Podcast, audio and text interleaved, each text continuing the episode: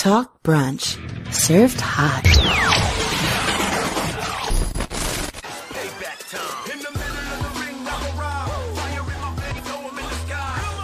Talk Brunch Live. Here once again for another weekend, Sunday night, August 30th. Payback 2020 post show. Rick Dower, Captain Frontier with Mr. Destin Frazier. So that week's worth of build was totally worth it.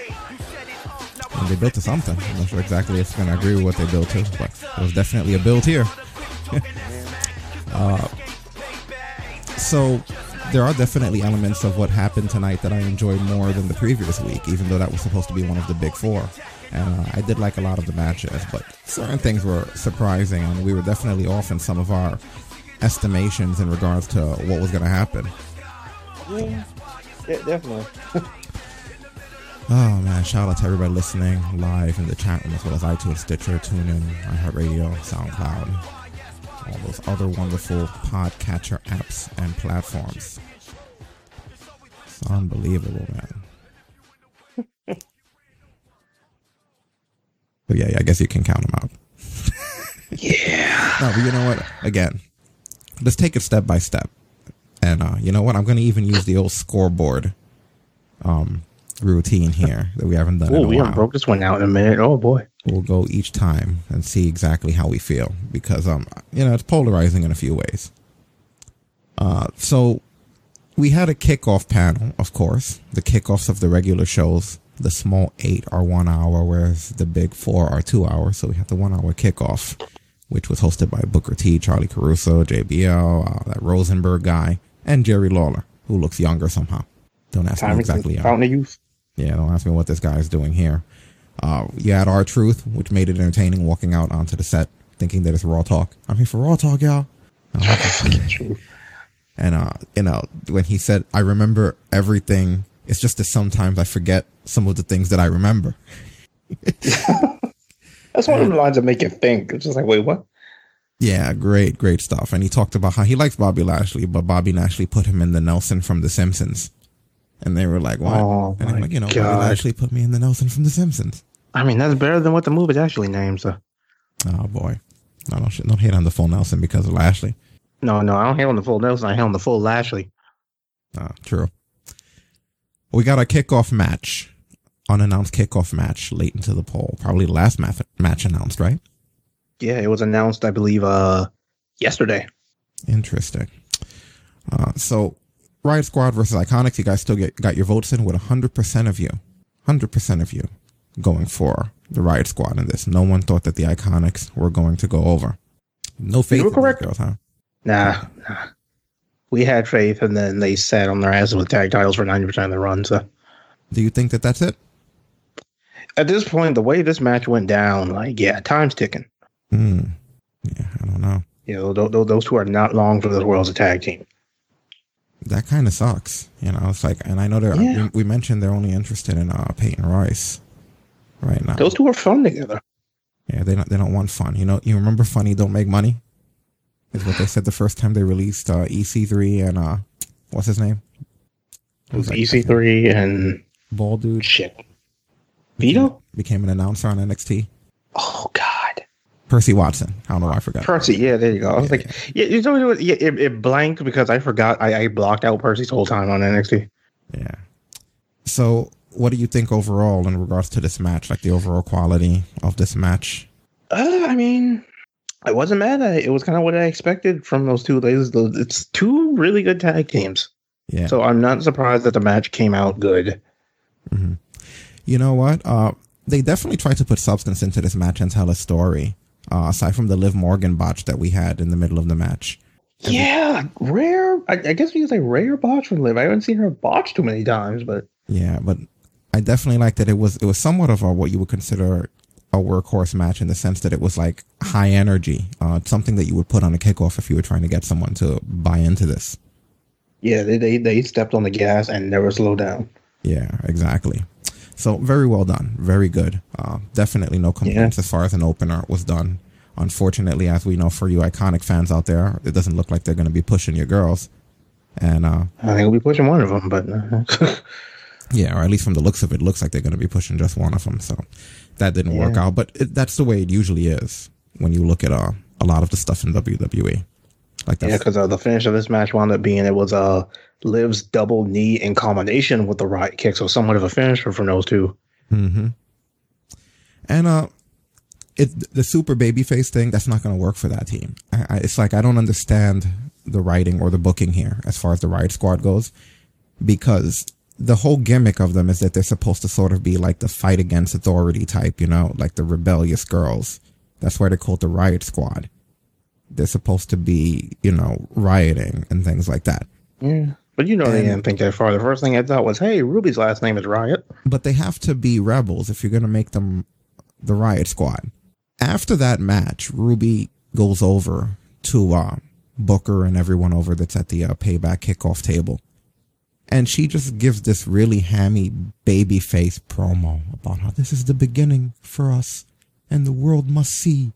And it was like, you're really I was waiting for the breakout right? song. Like exactly, you know, I was like waiting for like a Sound of Music style. it was the same thing. You, you and me went to the same place, but it was just weird because like you're Ruby Riott. You know what I mean? You were a badass. Actually, you're the one that turned heel. They're forgiving you, but there should still be like a rebellious, um, like the character shouldn't change that much and they should know that just basic writing 101 like it was hard to believe that that was the same ruby riott that we've been watching all these weeks when the hell have you ever heard ruby riott sound like that this is a new beginning and like she was like almost at the point of tears and it's just like really bad. You know, you don't you don't get yourself over sounding like that. But her last name's Riot. Yeah. I, like I said, I, I was just a little disappointed here. I like all four girls that work this. Don't get me wrong, but I just get. I, I feel like that's production. That's very corporate production style of uh, storytelling there. The way she just came over to the team. I hope it wasn't organic, and I'd feel terrible if it wasn't. That's just something that she did because, uh, like I said, it was just cheesy and hokey looking, and you know, don't be super babyface. Neither one of them was super babyface before this. You can't turn them like that. Like there's not even any arc or overarching storyline or feud that they had that would justify them suddenly being the way they are, you know? Like all hugs and kisses. But the Iconics were picking on them. They That's had it, to band know. together for justice. Unbelievable. Whatever. That's just the kickoff, though. Nobody's going to care about that. They're like, why are these assholes spending that much time on the kickoff? Don't you Because we do what we want. Yeah, that's it rebellious here. You don't pay for the site. United States Championship title match. Apollo Crews defending against Bobby Lashley with, of course, MVP and Shelton Benjamin. What are they again? The Beatdown Clan, the Hurt You guys? The Hurt. Yeah, them, them guys. I really don't even know, man. The, They're the hurt business, but the hurt like, business. They, you know like, what? Like the funny thing better. about this commentary. Have you ever noticed when they're they're being announced, they never call them the hurt business. Only commentary calls them that it's so funny because uh, how are you it, a faction with a name and you never get announced as said name? It sounds better than what I was saying to their credit, at least. It's still not great, but the hurt business is bad. I was thinking the hurt you guys. the hurt you guys because of the beatdown. I'm surprised the beatdown club. What, in, in, TNA, weren't they the beatdown club? Or, or, yeah, they were the beatdown clan. The beatdown clan. Were they really clan in TNA? I forgot if yes. it was clan or club. It yes. was clan. Yes. It's very ironic. It's, I don't even want to go into, during their music. It's I don't even want to go into why uncomfortably that's ironic. Yeah, they know. They know. but yeah, remember when they were the beatdown clan and, and TNA? So I keep. I thinking, love how you had the pause to say that you couldn't accept it. Was did anybody else actually think about the fact that they made the the beatdown clan that we used to make fun of when it was a TNA gimmick, and they literally just did the beatdown clan here? Except we got Shelton Benjamin instead of Kenny King, so we have a less over third guy. Shelton's good, man. It's, it's, they're the ones that, yeah, that's fucked up Shelton. This, this, incarnation of Shelton has been ass. Let's, let's be real. The Shelton Benjamin who freaking tightrope walked a ladder in the first Money in the Bank, that guy didn't come back. Yeah. Well, they we clearly... have the guy who still has the the music when he was with Chad Gable out here now. Yeah. Well, they clearly, it's not even like what a coincidence that these guys wanted to get. They clearly copied the Beatdown Clan, even in the way it's executed. You know what I mean? Like, this is exactly how it was. Like but you know the bad part is at least I halfway took the beat down Clinton seriously. You know, and even the, even the name, the, both of the names imply hurting people. You know what I mean? It's just like they just it's literally is the same thing that like they just stole it. And also the AJ Styles stuff that's going on right now with Jeff Hardy and even having freaking uh, Abyss there. All of that stuff was made up. They, they, it's, only, it's only because they knew that in different combinations, all three of them feuded in TNA. Yeah, and they just put them all in the ring. They're like, hey, that's like three different feuds. Let's put them all in a bit together. Yeah, it's incredible. 75% of you felt that Crews was going to continue to hold this championship, whereas like 25% of you thought that Bobby Lashley and the Beatdown Clan were going home. And uh, Lashley winds up going over with the Nelson from Simpsons, ironically. so, way to put that. So now, the, now the U.S. title is sweaty. The most confused title on earth. Oh no! I'm Whew. sorry. I know you weren't. It, it's it's weird because I know as much as you didn't want this, you didn't seem slightly surprised that it happened. I was really actually surprised, but you didn't. You know what the bad part about it is? It because it's like I said on Monday, dumb shit like this with them doesn't surprise me anymore. Maybe I am the fan that they're looking for because every time they do dumb shit, yeah. it does surprise me. You know yeah, what I mean? You're, like as much as I'm all, every time I'm all like, we we know about wrestling and stuff. Like even knowing about it, like sometimes I guess seeing it, it'll still surprise you. You know? You know what it, you know what it is because you still have some kind of a shred of faith that you know what it is. It, it's like I said, the whole it's even back to the whole uh, Riot Squad thing. You're trying to project your ideas into what they were doing. Don't do that. There's so many points where you where you just accept it, it for how stupid it is. that's literally what I do. That's why that's why the whole thing with the Riot Squad. I'm like, oh, but they don't riot, but her last name's Riot. You know why? Because that's as far as they thought. Yeah. So, what do you think of the work in this match? I mean, Crews did what Crews does, killed it. Yeah, I mean, they look. The, they look. Guy's good. been amazing.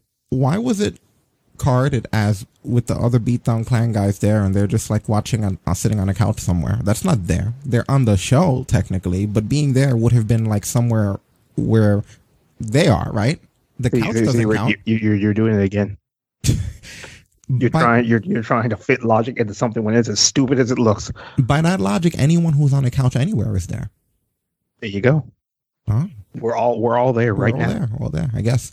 So yeah, I thought that Crews getting new music and an entire new presentation and clearly some sort of a push against these guys was at least going to get that a run and this title get some sort of credibility. But it's becoming another hot potato title.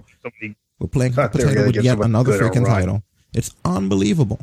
They could have done something uh, given him some sort of a run, anything. But for some reason, they just simply decided that's not what. I, I mean, hey, they they, they could have given, given Keith Lee non shitty music and kept it and put it and not put a shirt on him. But we'll, hey, we'll, we'll, get there. Yeah. Oh, oh, we gonna get there. All we'll right. Definitely get there. but yeah, I, I, mean, there's some sort of reason. There's no faith in letting Apollo Crews have a long run with a title. So I don't know exactly what the hell that's all about. It, it's because it's because everybody watched. You know what it is? Somebody in the back watched uh, the old December to Dismember, and they were like, "Hey, that Lashley guy did good in that uh, did uh did good in that chamber. Let's put the title on him." No, don't watch that. Everyone should know not to watch that. They just why you think they pushed him? They probably watched it. They're somewhere right now. Like, man, remember how great that pay per view was? We only advertised like two matches, but it was awesome. Incredible. I don't see the bottom of it. Bobby, congr- congratulations. You're the new United States champion. I know the Hurt Business has been chasing the United States title, MVP even going as far to design your own. Now, how satisfying it to bring home the United States title to the Hurt Business? Oh, talk to the man. Satisfaction. You ask Apollo about satisfaction because obviously he is another satisfied client of the Hurt Business. Our business is hurt. And I think if you talk to Apollo Crews right now, his neck is hurt, his ribs are hurt, and his feelings are hurt. Talk to him, P. we're not a brand, we're not a clique, we're not a group, we're the hurt business. Remember that. This is just the first to come. Listen, I told you. I told everybody. I told you. When I first started talking to my man Lashley, when I started talking to Shelton, I knew what we were capable of. This is step one. I promise you, step two is coming. Yeah, great. Can't Before wait. we say anything, Stasis just called him Ashley. Oh. she said, get you some cocoa butter and learn how to cut a promo. I'm done. Oh, man. Willie, I wouldn't know. Like, it's white noise every time I so much as see his mouth start moving. So, yeah, I know you're just not a fan, my friend. So now, what do you think? Call him Ashley. I've never heard you call him that. Again, now what do you think happens here? Shit. Like they try to convince, they, they, they try to convince me that the most confused man on earth with the worst promo skill I've ever seen in my life is supposed to be a credible champion. Basically, what happens is the United States Championship becomes non-canon for a few months. It's been non-canon for a few months already. I mean, I mean, it, it existed when Apollo had it. I don't know what happened afterwards, but uh, Yeah, I mean it just existed, but it was I, don't, I don't know. Maybe maybe maybe Zeno snapped it. I don't know. I don't know anymore, man. I really don't. Like like that's my new thing. Like when when something just garbage happens with a title, I just don't acknowledge its existence. It it, it becomes it becomes when uh Edge and Mick Foley tried to bring back the hardcore title and it just wasn't recognized. That's it for me. Yeah. Wow. Yeah, they clearly don't see any value in any of it, right? I mean, hey, we have something in common at least. Yeah. All right. Did we even give percentages for this one? Oh yeah, you get you get the uh, uh, votes for that one. Thanks, everybody. At the start, everybody it was like what seventy five percent for uh, Apollo. Right, right. All five percent of us were wrong. right. Yes, that's Yeah. what happened. Okay. Next, we had a singles match. We had Big E versus Sheamus, which is uh, isn't it weird that like all of the video packaging and promotion of this match is Big E arguing with the Miz, and it's like Big E pouring his heart out to the Miz about what Kofi and the New Day have been through, and then it's like, and that leads us to Big E versus Sheamus. It was like, yeah, does it? I'm intrigued. Exactly Sheamus how. was the du- Sheamus was the dungeon crawler before the boss fight. He's the sub boss. You're giving him sub Yeah. boss status. like why? At least involve him in the angle somehow before we get there. It was like literally he's just sort of in the background making little snide remarks, and it's just like you know what? You're an asshole. just strange. Seventy six percent of you feeling Biggie would go over with this one, with twenty four percent of you going for Sheamus. And uh, Big E counters the brogue kick into a power bomb and then transitions that into the big ending to take it home. Biggie looked like a boss as always. Oh yeah, they, he he looked good. Very hard hitting match. Yeah, this, oh, this was a slugfest. Yeah, again, I kind of felt like it could have dealt with a little bit more uh something, some flavor before the match started. But you know, they did what they could, and the two of them. Let, let's they be real, you, you, you don't give the flavor to the sub boss. man. That's what Sheamus is now permanently, right? The sub boss of everything. I mean, at this point, Yeah. I will say I do love like that slingshot shoulder batter that uh Sheamus has always done. Like, it's a really cool move to see somebody that big just sailing over the top rope easily. Yeah, for sure. Uh, and like, uh, I dislike. I said this before. I'm tired of saying it out here, but I dislike that spear that he, that Biggie does through the ropes. Like, no good. He's gonna hurt himself. I did. You know, it's kind of like it just looks like you're just a few meters away from death, going through the ropes, diving like that. It's basically a tope suicida, but you're spearing the other guy through the ropes when you look at it. You know. Yeah, but I mean, he's especially what I've noticed what he like I said before. I noticed what he does with that move. He always seems to kind of turn himself on the impact point. Right. So it seems like at least like it's the safest I've ever seen a suicide dive because it's like it's full body control in a sense. Yeah. Because he, he kind of puts himself in a case where it's like, okay, worst case scenario, I slam really hard on my side. But I mean, yeah, it, it could be worse. We've seen on we've seen less safer ones. I mean, could be worse. He could be Biggie Allen. So. Yeah, but he Sheamus does look good as far as those uh those kicks that he does. I like like all the knees. I like the pump knee. That looks pretty solid. Yeah, everything Sheamus does looks like it hurts god awfully bad. Mhm. Well, good job if they're trying to elevate Biggie. Good job at putting him over in this match. This match was good. Uh, so we haven't been keeping score here. What is the score going on so far of the matches? Let's go back a little Well, bit before we go forward. The So far, uh, the, the Riot Squad kickoff. Will we give that a thumbs up? Yes, because it was a good match. Okay, so that's one for good. Okay. Uh, what was after that? Let me look. I'm bringing. And it was uh, la- then it was it was sweaty and uh, Oh, Apollo. Apollo Crews versus Bobby Lashley. I, I, I'm giving that a bad. What about you? Yeah, because I mean that that's horrible. Lashley should not be winning anything credible. What are you We doing? got one, one there. And then we got Biggie versus Sheamus, which I, I think that was solid. So I guess that gets a Yeah, this one's good. Okay. You see? So uh, what? Five matches? We're two one. So, Yeah, so far. We'll see how the night progresses. Biggie. Yeah.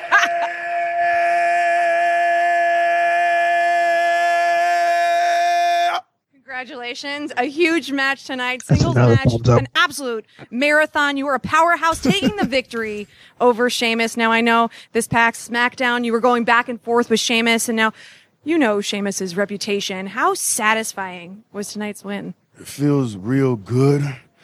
to take a man like Sheamus and pick him up and throw him down and then pick him up again and throw him down. That's that's really my specialty is picking things up and throwing them down. Well, you were Yeah. phenomenal at it tonight. Thank you. I tried real hard at it. So it was it was good.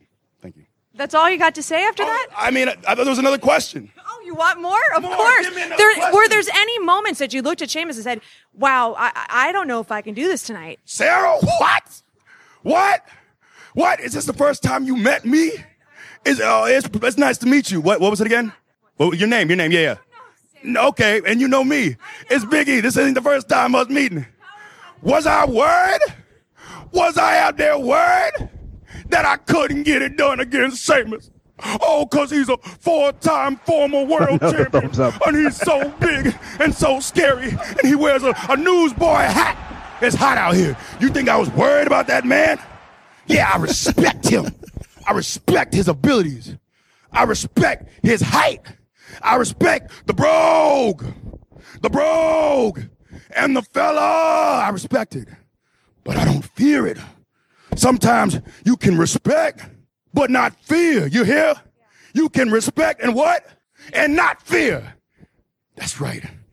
Good job. You can A on that pop quiz. No, I didn't worry, Sal.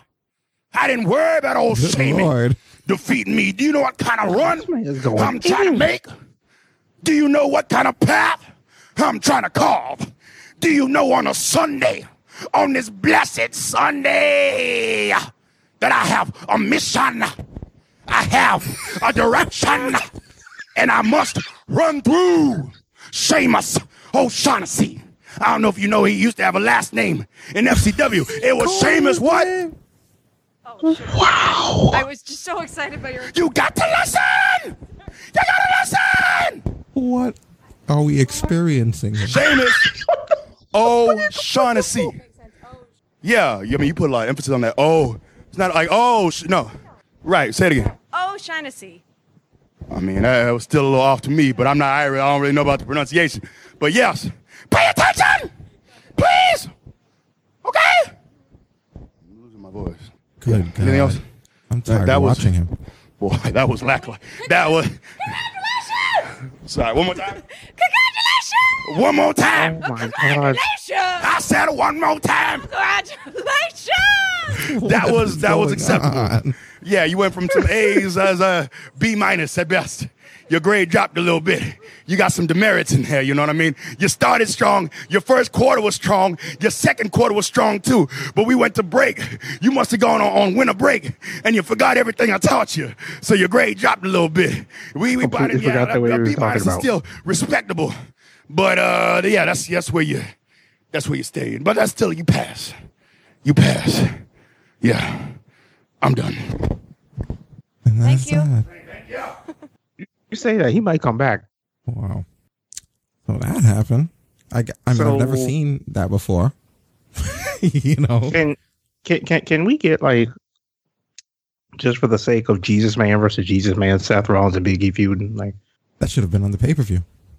You know what I'm saying? Just like The extra interviews and that, and the stuff that they do on social media that we kind of, you know, scroll through and look for before we come on here. A lot of it is is actually show worthy rather than re-showing like the same clip from earlier in the night. You know, use those little times to squeeze stuff like that. Like that was good.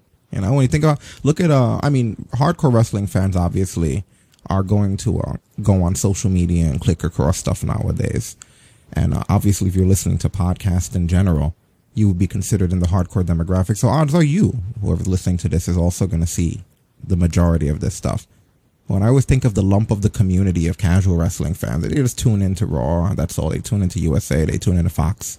There's a pay per view, they buy it, or they might have the network. But they're not like following this stuff on the, the internet. They don't get to see a lot of these things. You know, it's like they got to remember, um, pick and choose and pick their spots when they're gonna showcase talent. You know. Oh yeah, exactly. Singles match Matt Riddle versus King Corbin. 63% of you say Matt Riddle takes this, 25% of you for King Corbin. Finish being the bro to sleep into the Floating Bro. That's what it is. What can I tell you? Yeah. I mean, hey, only he could get away with it. So Yeah, absolutely. Uh, so yeah, I think that uh, he wore essentially he winds up wearing Corbin down with kicks. The liver kick being one of the big ones that slows him down throughout the match, uh, which was Yeah, because like a liver you know? kick will ruin your whole night.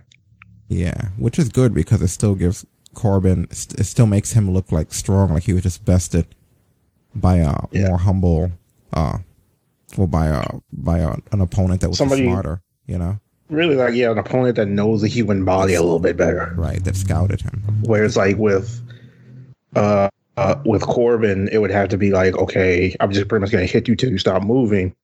Riddle literally picked you apart.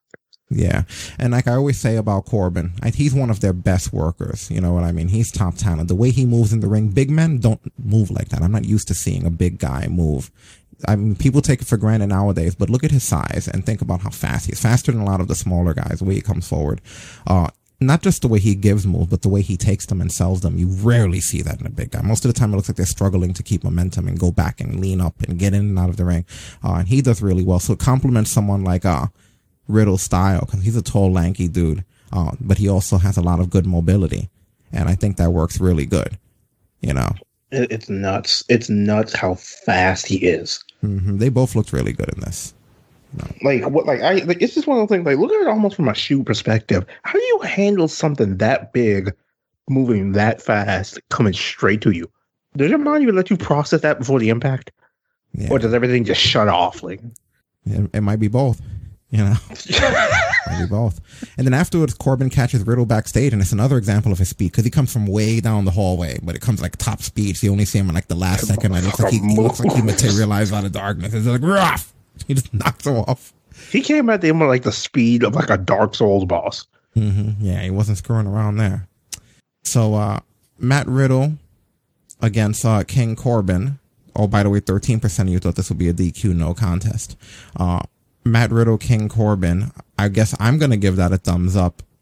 Both guys Yeah. looked really good in here, and it It's two guys who really don't ever have bad matches. yeah. So there, we get another point over for a thumbs up. So far, so good, man. Yeah. Only- you know, so far, so good. Only one thumbs down. Yeah, it was a hell of a thumbs down, but Mm-hmm. Next, we get the WWE Women's Tag Team Title match with Bayla, Bayley and Sasha Banks. Bayla, shit. that should be their names, right? Bayla, that'd be the Hollywood name. Bayley and Sasha Banks defending against Nia Jackson, and Shayna Baszler. Uh, 42% of you thought that Bayley and Sasha Banks would walk away with these titles. 50% of you thought that there would be a no belts Banks.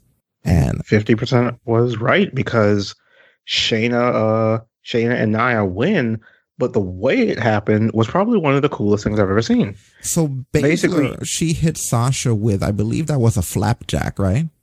Yeah, And then she gets her into a, a leg lock. yeah, it was it was basically a, a variation of a death lock. Right. And then simultaneously, while Flapjack leg locking, uh, she has uh, Sasha in the Kirifuda, Kirifuda clutch.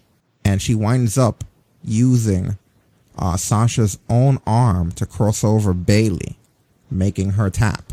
That's what's the most fucked up. That was nuts.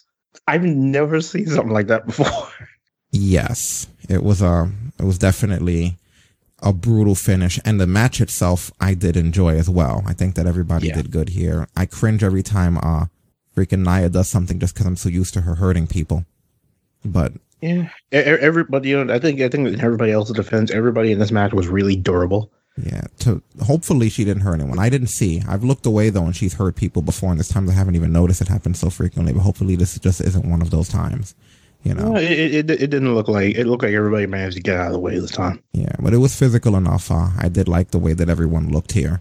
Uh, they don't really push Baszler as the overpowered beast that she was in NXT, but guess what? That's pretty much anyone who comes from NXT. She still looks strong enough. She's still strong, considered powerhouse enough to be teaming with someone like Nia. Uh, overall, it looked good. I kind of wanted the uh, the girls to continue Bayley and Sasha. That is with the titles, with the double titles. I was enjoying it. It's like it all got taken away so fast. Yeah. And uh, it wasn't even by like an established tag team, even though they have established tag teams. They, it was a thrown together team. Uh, I don't know if this is going to become something because there's times in the past that that kind of stuff has, but you know, time will only tell here. Very physical though. Everyone here looked really good, and I like the, I like the fact that Bayley doesn't come off as a chump anymore. She's able to go toe to toe with somebody uh, like Shayna Baszler and defend herself and stand toe to toe. The double teams in this match were another thing that looked really good. You know, like I look, for example, I've always said that uh, the sign of a good heel tag team is when, not when they distract the ref to cheat, but when cheating is the distraction to the ref. That's always a good sign that you're a proper heel tag team. And good, a good example of that is the way Bayley distracted the ref because Bayley, uh, when she's, when she's wrestling, um, with Nia, and she gets pushed into the enemy corner, she uses that opportunity to turn and hit a back elbow on Shayna, who's in the tag corner. So knowing that that will make Shayna do what she did, which was leave her corner to come after her, which causes the ref to be distracted, trying to uh, get her back in her corner. Which while he's doing that, Sasha slides on in and she ch- chop blocks Nia under the leg from behind, tumbling her down. And and that whole sequence, by the time the ref sh- turns back around, and that's a good way to not make the ref look like an idiot. It wasn't a weird reason he had to look beat the other way. You know, it's like all this happened fast. And that's the sign of a good tag team. When it legitimately shoot happens so fast that you can actually understand how the ref would not have been looking. Because literally, back elbow, Shayna's hot, she comes forward, you're pushing her back, and Sasha slides and is in and out before you turn back around. And now the rest of the story for the match is now that that gave them the advantage for a while, so they were able to do things. Again, good sign of a good heel there. Uh, Baszler at one point she has her own uh, super knee party, if you will. You know? Oh yeah, she she lit up everybody. Yeah, she's just going all over the place with that thing. Very solid looking. Uh, I know Cooler mentioned that it was hard to believe that she's 40, but yeah, you know, that's what she's 40, takes, took care of we, we, we, the real thing is, is always we, we, we talked about it like a month ago. It's kind of past the point where it's hard to believe anymore. Like our is what fifty? Yeah, you know, and Trish and Lita are in their mid 40s now. Yeah, there's a lot of people you that take are- care of yourself, you look good. Yeah. Uh, I did love Sasha countering the power bomb into the X Factor, aka Face Buster. Really solid. Uh, I also the false finish. One good false finish of this whole pay per view is probably that double team where it was like the elbow and the frog splash on Jax Bayley recovering from her elbow, uh, to go straight into grabbing Shayna into the Bayley to belly, so that she would be unavailable to break the pin. So when Sasha comes down with the frog splash, you would think that that's it, but no, she kicks out. So I did like that. That was really well done. Yeah, but this was the most menacing. That that finish was the mo- most menacing I think I'd seen Shayna look since she's come up, because that was like that's a level of creativity you could only see from a mixed martial artist. Yeah, I agree. It, like at that point, that proved like she runs that team because that was crazy. The only thing I didn't, the only thing I didn't like, how is it that Nia goes from professional wrestler to like super mark the second the match is over? yeah, Like, can, can you act like you've been there before? You're a two, you're? You what? A two time Raw Women's champion? Like, can you act like you've been there before? they're trying to keep her obnoxious. That's what it is. Oh god, but there's a line like. Yeah. So, what are your thoughts on this match? Thumbs up or thumbs down? Uh, yeah, this one was definitely a thumbs up. Uh, the finish was unexpected. I kind of, yeah, I'm right there with you where I wish it would have ran longer with those two and they would have lost to like an actual tag team. But then again, it's not like we haven't seen this before. And it's not like the whole, I guess, compatibility between Nia and Shayna didn't work out and Nia didn't hurt anybody. So, Yeah. I just read the chat room. I, I I won't say such comment on air, but someone Goki does not is not a fan of uh. Of Nia- yeah, Nia's Jesus work. Christ. Like, Uh, yeah, she That's she's and that's what I was telling you guys. It was like as much as you guys wanted this to happen, I was saying, hey, listen, you do understand that now you're gonna have Nia on both shows now. Like, See, you know the funny thing about it is are Raw and A lot of those people- titles. You know, it's kind of funny. Like nobody ever thinks that part through. Like, okay, yeah, it'd be cool to see Sasha and Bayley win because I don't like heels. And need need need. Okay, have fun with Nia Jax potentially on three times a week, and then what? And like, like somebody clip this. So the second it happens and everybody starts complaining, we play this. No, no complaining. yeah. Well, I just have to worry about the women in WWE every week now because Nia is always gonna be there, Yeah. and everyone in the women's tag division is pretty small. Like, like I hope they, I hope some people understand this is a declaration. You don't get to complain if Nia hurts somebody on another show, But they will. But they will. You know. and they will get that shit shut down. And I hope they don't start taking. I know it looks like it's going in that direction, but they've teased it before. I hope they're not going to end the Sasha Bayley stuff just because the tag team aspect of it is so good. And to me, that's more important right now. They don't have a strong tag team that does stuff like that. That you know, they they could postpone a singles run. So here's hoping that that happens. Bayley, Sasha, can I just can I get your thoughts on on what just happened? Well, that was uh that was definitely not very little dialogue there. Yeah. But you know the bad part about it is we can hope that's not where they're going, but that's exactly where they're going. You think they're wrapping things up? Oh, of course they are. Because they don't have the capability to, okay, cool. I hope you love Nia on TV every week. just remember that. You love it.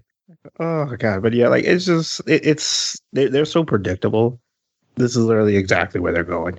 Those two are going to split up in no time, and then of course with this uh that Untold that just came out, then it's going to be like, oh, remember on Untold when they fought each other? Guess what? We're going to do it again, even though it's going to be nowhere near, near as good as the first Brooklyn.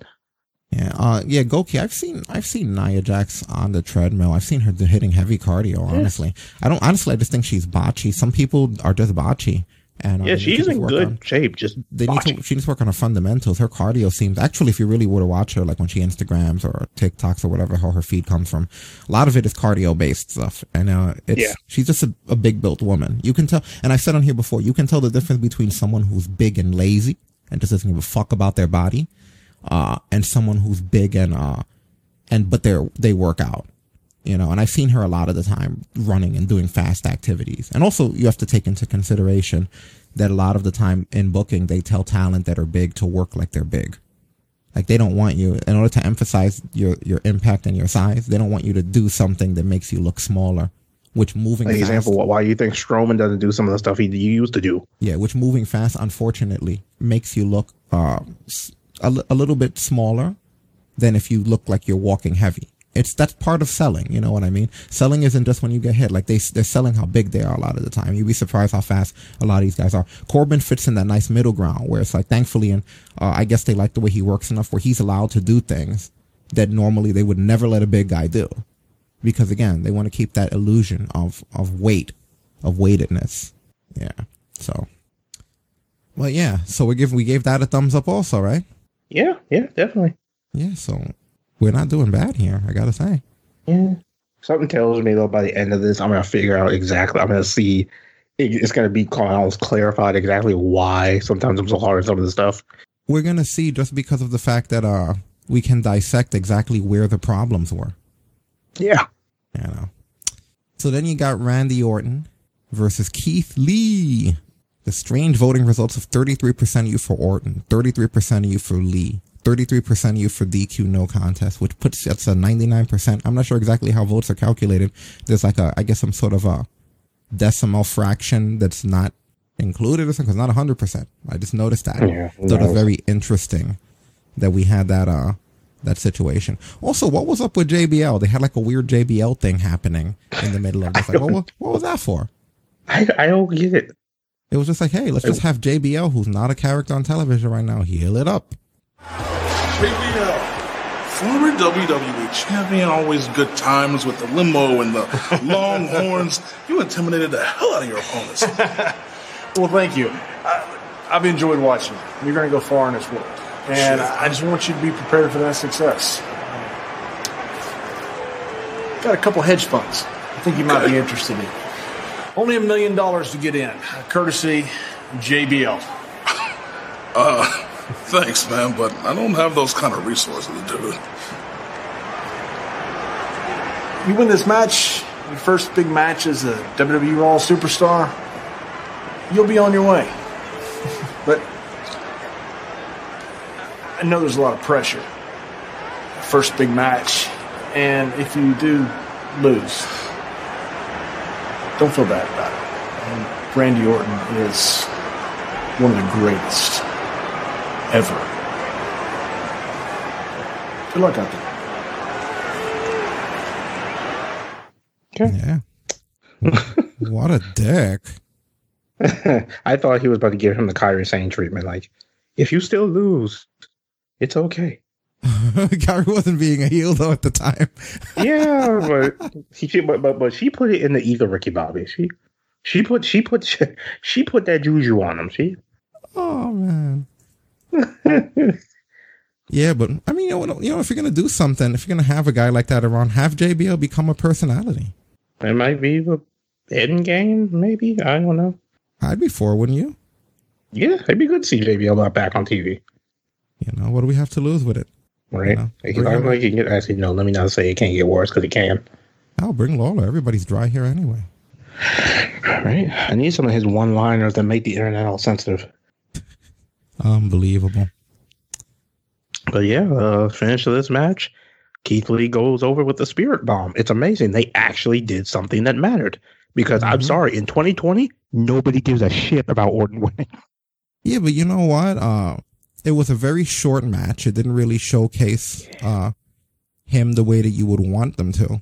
You know? Yeah, but then again, at this point, it's not even like the Keith Lee we knew a month ago in NXT.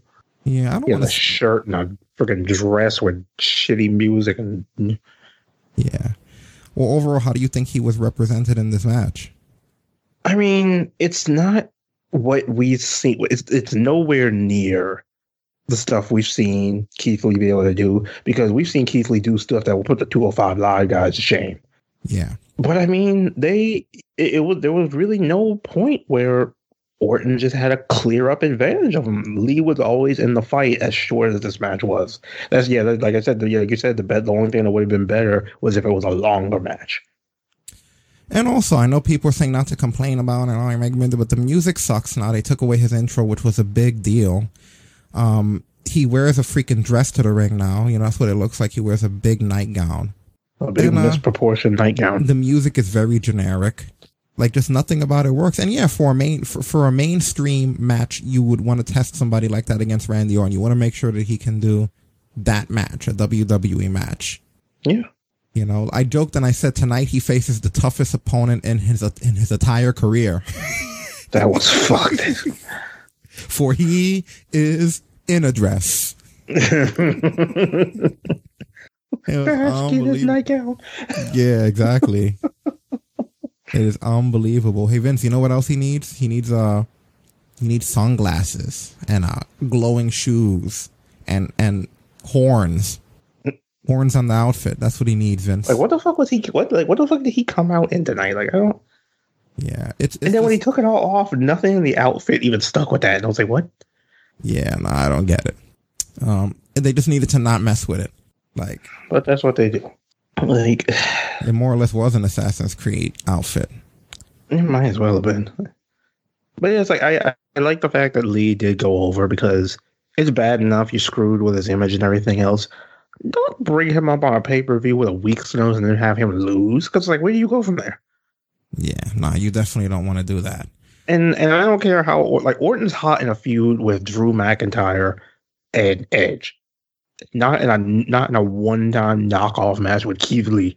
Yeah, and Orton did put over new talent. I mean, yeah, but there's no one that Reigns been feuding with that's been new, so there's no one for him to uh to put over. You know, so I can't really take that away from. Him. I do like what is that? It's like a double palm strike to the midsection, the Grizzly Magnum. Yeah, it's basically his variation of a chop.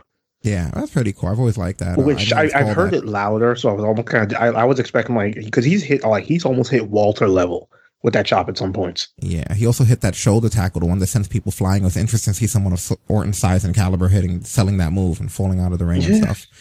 Uh, you know, nasty Uranage on the on the I am the announce table. Every time he does that spot, I swear to God, I'm waiting for that table to break. It never does. Yeah. So I feel like the one day when it does, I'm gonna be surprised. Like, oh shit. So was it thumbs up for you or thumbs down? Keith Lee versus Um, Randy Orton short match. Baskin is nightgown.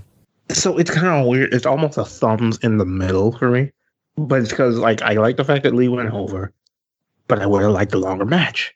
Okay. Oh, no, no. I, I I have a hard time leaning one way or the other because it's like I can find as much right as I can find wrong. I'm right there with you. So we're gonna do exactly that. We're gonna put this one in the middle right now. Yeah. As far as uh, just things that were questionable. That's the best way that I could put it. It really is. Wow. Oh. Keith Lee, congratulations. An epic win tonight in your debut WWE pay per view singles match, defeating the Viper, Randy Orton. What does this m- mean to you? You say epic. I call this enormous. The magnitude can't exactly be calculated. Everyone talks about, oh, Keith Lee's debut didn't go exactly as planned, and that's all fine and dandy. Because today is the aptly named payback. And I think I got exactly that, not just for me, but for my friend Drew McIntyre. And what bigger place to do it than a pay per view against the legend killer, the Viper, the apex predator? Well, he just met the limitless one. Now, Mr. Drew McIntyre, I know you'll be just fine. The ball's in your court. Time for you to handle business too, like I did today feeling very large and in charge. Congratulations on that huge wing. Thank you. Feels, seems like Keith Lee to me. Yeah. Till he till he comes out for his entrance. And I'm like, wait a minute, who is this? Who? So in the chat, they're saying that uh, Orton and Keith Lee would be like a feud that they push forward. Like this wouldn't be like the last. Um, That wouldn't I, I, could see it maybe after he's done with this whole thing with Drew and Edge, but I don't like see them. There's really no reason to just throw a few just in the middle of there like that. Because then it's like, how do you come out of that when Drew comes back from this injury and then when Edge is back? You know, they, they're not good at transitioning stuff that fast. sometimes they just don't transition. They just say, "Here's the next thing." I see. And we, we, we, we have enough of that as as it is, and it's terrible. So, like, no, I- Why is this the next thing? Because it comes after the last thing. like that's all they really need, you know. There may not be a clean transition, man. You know, we've seen that with the booking a lot lately. And the coolest thing about take a break from it, like, not in the middle, just random. No, that's the problem. Is they just take breaks at inappropriate, like Take a break. with Are no you talking about from like, take a break? Are you talking about from Keith Lee versus Randy Orton? Lee went over. yeah, he, yeah, he's, yeah, he's it over, move on. I mean, uh, I don't know. I mean, you could. I'm not going to completely rule that out. You can go I mean, one yeah. of two ways with it, but just I, I would like there to be some sort of a program with Keith Lee. I don't know who. It doesn't. And, and then on top of that, like this is the guy who's like the big Orton mark. You with enough common sense, should know Orton doesn't just let that go. Yeah, Orton's gonna get beat by a guy who just came up and then just be like, all right, cool, moving on. yeah, Like, yeah, you, you got you got to go piece by piece. Like, you know, that's WWE's problem now. They don't go piece by piece. They just Well, I felt that the whole Keith Lee thing was really rushed. It wasn't just piece by like. It's not just that they don't go piece by piece. It's just that they throw they just throw all the pieces in a bag. Yeah, I mean, in the sense of like, if we're doing this now, stick with it for a little bit. Maybe have like a rematch on Raw or something. But it then it kind of for me, if Orton just doesn't even acknowledge this loss and just moves on, like that's going completely against Randy Orton's character. That is, you're right. Because like that's that's not what Randy Orton does. Randy Orton doesn't lose to somebody and just move on. Yeah, you have a point there. You do have a solid point. All right, so this is uh this is in the middle, right? This is definitely the first one that we have in- Yeah. in the middle. We're not we're not feeling this, but we're not hating it Yeah. either. Yeah, this is the only one that had kind of like equal issues on both ends. Okay. Next up, we have the tag team match: Murphy and his husband Seth Rollins versus Dominic and his dad Rey Mysterio. Murphy and Rollins going over according to 10% of you, with Dominic and Rey Mysterio going over according to the other 90% of you. The finish being uh Rollins has has uh Mysterio and uh he's going to basically send him into the corner for Murphy to kick. He commands Murphy to kick him, but Mysterio reverses, I believe, with uh with leg scissors, Yeah, Hurricane. and he sends Murphy into the corner. Well, he sends Rollins into the corner, and Murphy inadvertently going for Mysterio accidentally kicks Rollins. Yeah, they were basically going for a buckle bomb, uh, Kamingiri spot. Yeah. Basically the buck spot, right? Buckle bomb kick combination. Yeah. And uh he reversed it and he winds up accidentally kicking Rollins. Rey then slides out with an assist from his son Dominic whipping him into that outside splash spot that he does while Dom's in the ring, hitting the frog splash to go over. Yeah. And I uh, like it. Yeah. I one of the really, cool spots was uh when Dominic was laid out on the outside. Rey was under the ring with Rollins. It was actually before that buck spot, and you could hear Rey crying out to Dominic. And it was once again, it was the Mel Gibson in the mist. Freaking like this man has the greatest wail. Everything. Dom! Yeah. The Yeah! the Mysterio relationship and the storyline, aside from uh Murphy being an afterthought, the way that they are and the chemistry that they all have had in the ring has been really cool. I think that this feud could have happened and should have happened without any of the eye shit. I think Yeah, that kind of it's always going to be years from now when they look back at this when they do a documentary or they do their top 10s and 20s of this era no one's going to remember the things that worked about this no one's going to remember how good uh Rey Mysterio someone at his age with his injuries was making the comeback of his life. No one's going to remember that Murphy was a 205 live guy that literally climbed. First he was an NXT guy that climbed through 205 live and now is like in a prominent spot. Or how surprising it was that Dominic works well.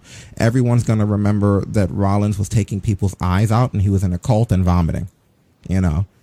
That's what, what the highlights of that are going to be. So it's a shame that uh, they're doing that when uh, there was a lot of stuff to appreciate about this that would have been fine without it. Because there's one big black eye on this whole thing. Wasn't it just a month ago that I mean, Rey lost his whole eye, and now he's wrestling full blown matches? Yeah.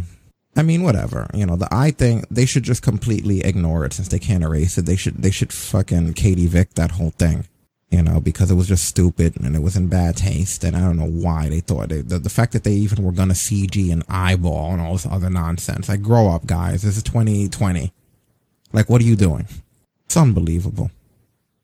Really is. Have a little bit Yep. more taste. So you did like this though, right? Yeah, I enjoyed this. I mean, Dominic, only three matches in, this kid's getting better. The, their, Everything he did that he's done in past matches looked better. the video package leading into this alone was longer than the Keith Lee Randy Orton match. Oh my god. I, I, can, can we- just cut the eye for an eye shit out of these video packages at this point? Like, Like I stop said making in- me relive it. Like I said in the chat room, I felt ripped off that I watched that video package here at home instead of at fucking IMAX, where it was intended to be. You know, it was just like holy crap! Like they went, they, they went way. It was like from the beginning. Like, do they understand when they're cutting this how far back they're going to tell this story? Sometimes, Nope. You know, like I should have. They should warn you to microwave popcorn when something's gonna do that because it was literally the story of Rey Mysterio, Dominic, and Seth Rollins. It all I started taken a shower It and just went so on time to far back into the entire thing. Like you don't even need to watch any wrestling for like the last few months. You could just watch Payback. And if you're interested in what's been happening with Rey Mysterio and Seth Rollins, it's all there. Yeah. Video packages like that just eliminate the whole reason of even watching Raw. I can tell they are very proud. They're very, very, very proud. You know, I'm almost proud for them. That's how much footage that they had to make that story.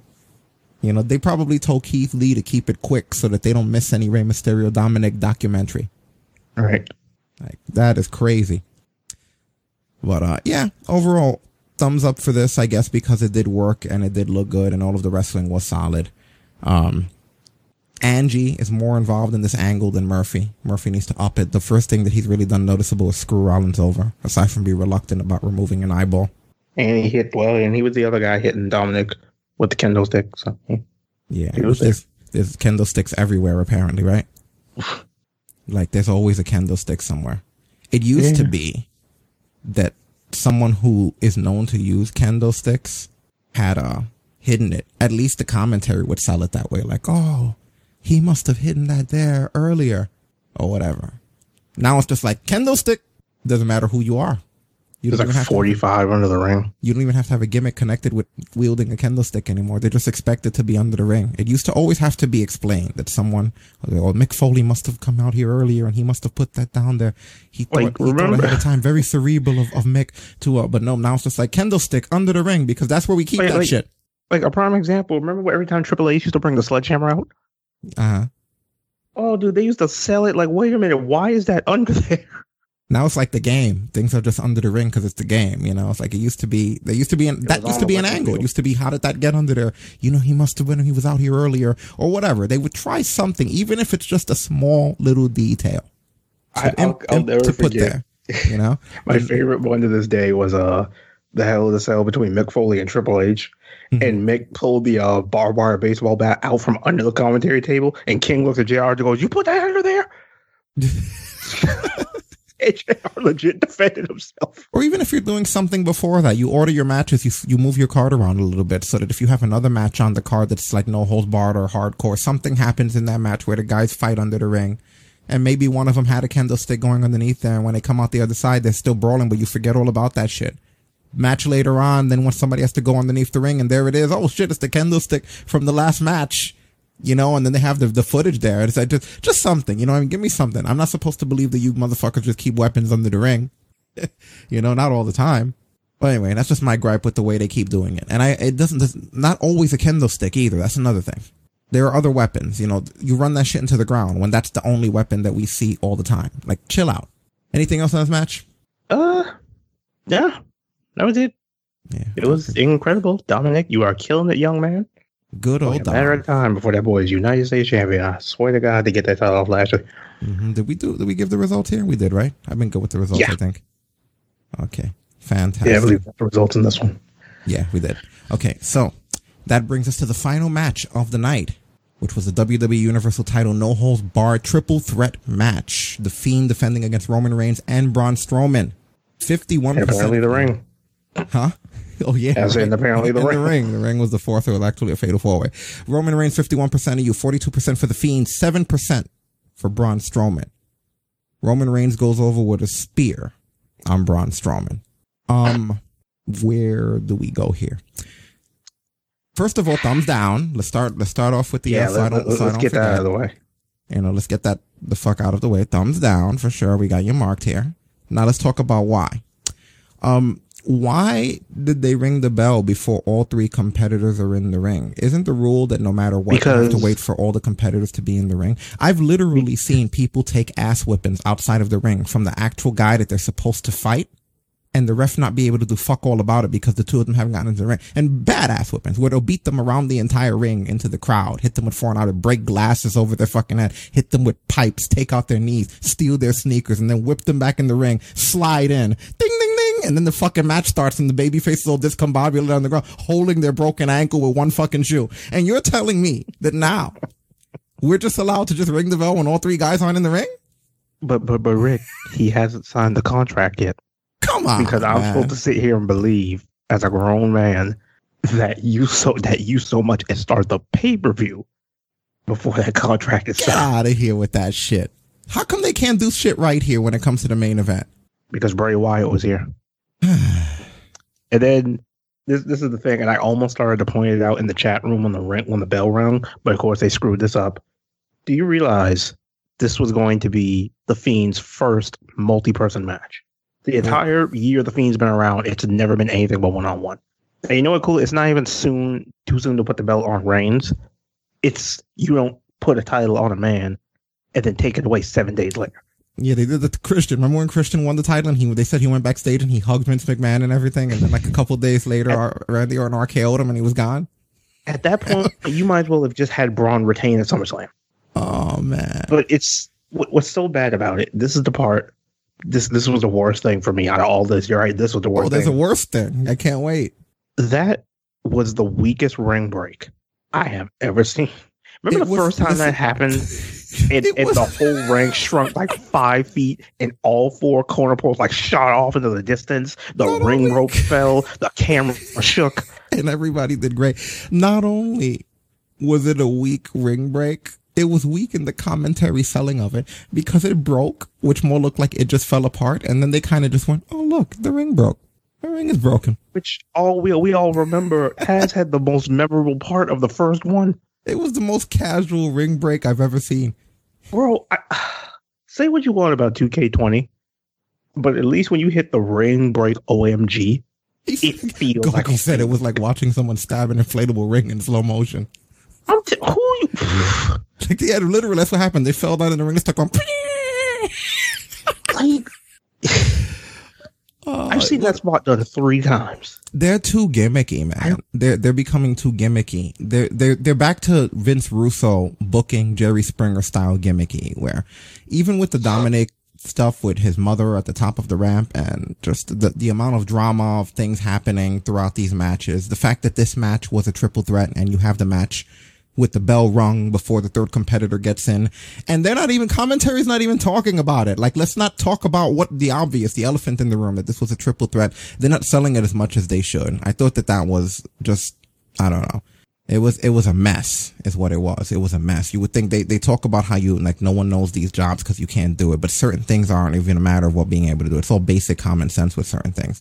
Uh, continuity mistakes here and just overall overlapping stuff that was just silly about the way this was done. If you want to get to where you're getting, even if I disagree with where you're going, you can get me there without me having to see plot holes.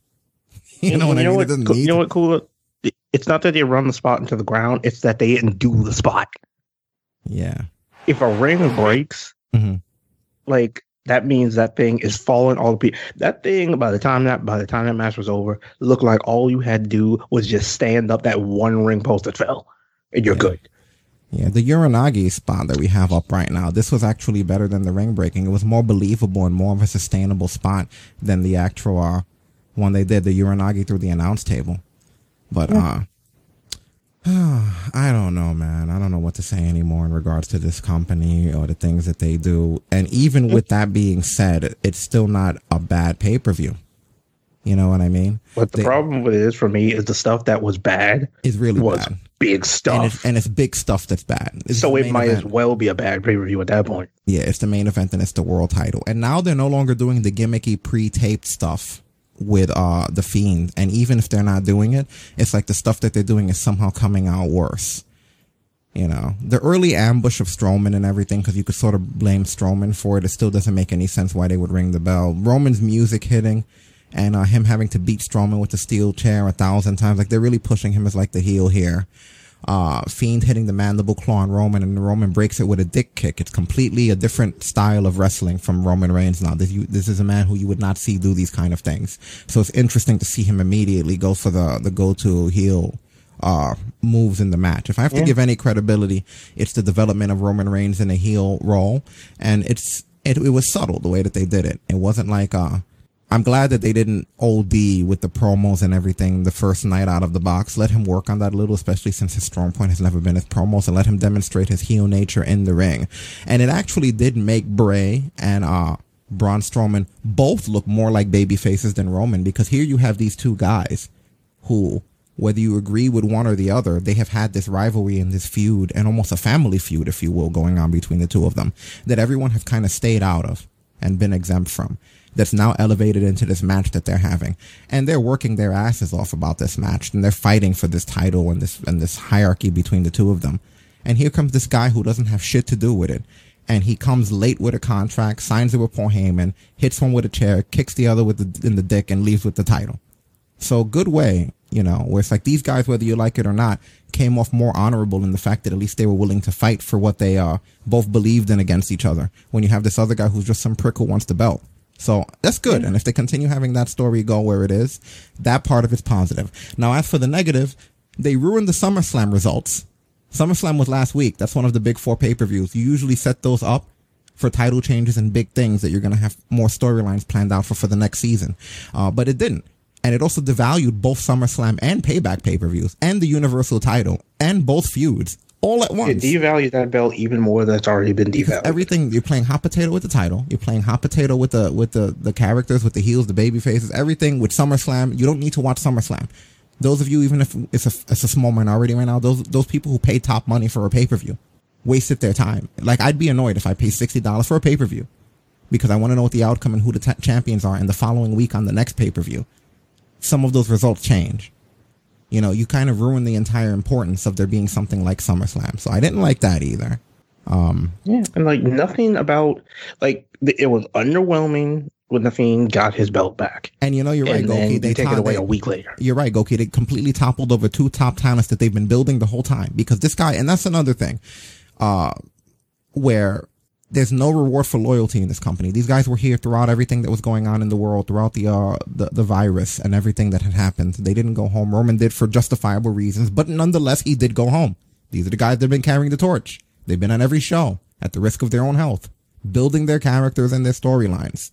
This is a legit story that's been happening between these two. Whether you like the swamps and the special effects and shit, you can't deny the time, energy, money, you know, and special effects and thought went into this. This isn't something that they just did for a few weeks.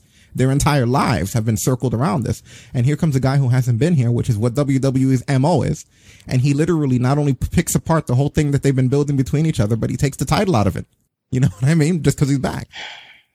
And the bad part about it is, I, I like it's not even the Roman thing, Roman being champion thing that bothers me. Because I mean, hey, Roman had to give up his championship due to unexpected circumstances, real life circumstances. It's literally the fact that a week ago, a fucking week ago, you gave us, hey, Bray Wyatt is champion, champion again. And seven days later, you managed to fuck it up. And you know what? You're right, King Quest. Roman Lesnar. And that goes to show that it's, it's not Brock Lesnar. It's not Goldberg. You know what I mean? It's not Roman. It's them. It's the product because they always book their top guy to do things like that. They had him literally pull a Brock Lesnar. He came up out of nowhere in a feud that had nothing to do with him. He squashed everybody around him in a dick way with Paul Heyman and left with the fucking title. It's Just never going to go away. It's not, it's not them. It's not, it's not the people. We always used to shit on Brock Lesnar. It's never going to go away. You know what, man? That Undertaker thing, we didn't really talk about. it. I know this is a payback uh, thing, so we'll talk more tomorrow after Raw. Um, but that Undertaker thing, to me, it put things in a different perspective. I've been watching the documentary you watched on him, The Last Ride, and uh, I used to always think that it was uh him just getting pushed by the company, but it was also his will doing it. You know what I mean? Like him and Vince are buddies. They're both in on you know this kind of shit together. You know what I mean? Like they're the ones that are deciding things. Where it's like with somebody like uh like Lesnar and all these other guys, they're kind of just pulling them in. You know what I mean? They're pulling them in to fit that role. And you're right. When he left, they did erase him, whether they want to say it or not. They didn't mention him at all. They didn't talk about that he was at home. They didn't show him when he released stuff on Instagram talking. They didn't show it on their stuff. He, he was like non-existent. But then once he was ready to come back, they literally pushed everyone aside that was working on their storylines and angles. Braun Strowman is literally the man that they had to put in to replace him after he was gone. They just ran a Braun Strowman documentary on the network where uh, he talked about just getting home after 24 hours of being gone and this long ride he had to do to get there to get the phone call that they needed him for an emergency to fucking fly back, which is something that he did for them. This just all fucking happened. It's on their own shit. Jesus. So I think from this point in time, um, the, the, the, new, the new ranking in the wrestling world: AEW number one, Impact number two, uh, MLW number three, CZW number four, and then WWE on five. you know what? At this point, a lot of these products, including AEW, all have their problems. Like, just because this is the payback post show, I'll, I'll leave it for tomorrow. Again, for anyone listening, new Mondays, every Monday, 11.30 p.m. after Raw, we're in here. Um, I'll leave for tomorrow to go into what the problems are, whatever else. But for, I'm just saying for WWE, uh, there are some flaws, and I see what you mean. There are major flaws. But the, the reason this company stays on top is because statistically, there aren't as many bad things as there are good things. And when you look at our final score here, what do we have? We have four thumbs up, right? Yeah, and what two thumbs down? I And think? two thumbs down, and then and then one in the middle. Yeah. What match didn't we cover? Because there's something else that we, we were supposed to give a thumbs up or a thumbs down. We only want to put seven. Let's see. We got we got the pre-show. We got yeah, the pre-show was the thumbs up. Mm-hmm. We got Apollo and Lashley, which was thumbs down. Mm-hmm. We got See, Biggie and. Sheamus, which was thumbs up. Yep, Corbin and Riddle, which was thumbs up. yep. Uh, Bayley and Sasha versus Nia and Shayna, which was thumbs up. Randy Right. Orton and Keith Lee, which was the middle. Did we not do Rollins and Dominik? Because that was the only thing. So we No, we don't. We don't. We we did that one. We gave that one a thumbs up. Okay. Well, anyway, for the most part, that just means that our system works in the sense that uh, there are definitely more positives by far than negatives. The only real thumbs downs were uh, the things we're talking about now, aside from a few other things. So the mid card is okay. that you couldn't afford to have the thumbs down. That's the unfortunate part. That it are big things. It's the biggest talent that they're pushing.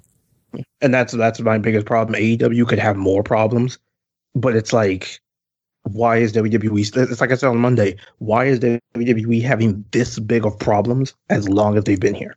Like common sense should tell you not to be doing stupid shit like this as long as they've been around. This company's been here since before, long before I was born. How are you screwing up this bad? Because somebody out there at this point in this company's career was like, hey, what we're going to do is we're going to have him not sign the contract until like 90% into the match because apparently that's a thing. Like, who in their right mind even passes that idea on and is like, okay, that'll work? That, that- you know what that'd be the equivalent of? We had what uh, a UFC event this past weekend. That'd be the equivalent of like Neil Magny was just like, you know what? I'm gonna wait until right before the fight, then I'm gonna sign the contract and weigh in. Yeah, exactly. Like what? That, that that's why all these other companies get a pass. WWE's been around too long to be doing this. So every little mistake they make is times a hundred We'll have to because see. they shouldn't be making it. we'll see what direction they go because they're going to push that for the heel run for Roman tomorrow. The fact that they shouldn't do this. Um, but just to add to the underwhelming nature of the night, you know, look, I put together the post show as best as I can with the material that they provide in regards to uh, having any footage. Um, they did not get the fiend because he probably teleported back to the Firefly Funhouse and changed forms. Um, they didn't get Roman because New uh, champion, right? he's probably too busy out celebrating with Paul Heyman. Which And they can't even use that now because we showing up at a post show with Damian Priest mid celebration. Yeah. You know, so it's going to obviously be someone who is not leaving with a title. But they also didn't get Strowman for the post interview for this match.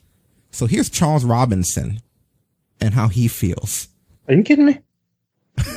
I wish. Are you fuck? Excuse me, excuse me, Charles. Uh, how can you describe what happened out there? I don't even know what happened. I mean, all of a sudden the ring fell and I was out.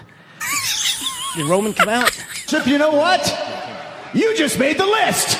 Oh no! Oh, here we go. Let's, let's get you some help. Thanks on Facebook. Tom. Tenor causing Eloy. we don't Thank you for the ball. Yeah. Thank you, John. Thank you, Charles. Oh. The follow was more interesting than Charles Robinson. See, like I said, You know what? I I forgot why he was selling in that post interview. I didn't think it was the ring bump. I was like, was this some magical Wyatt shit that happened? I missed because the ring. Poor guy. like I said, The deflating ring. The, the deflating ring bumped them. It's like I said, all these other companies, they can make as many mistakes as they don't want as they want because the former champion didn't get interviewed.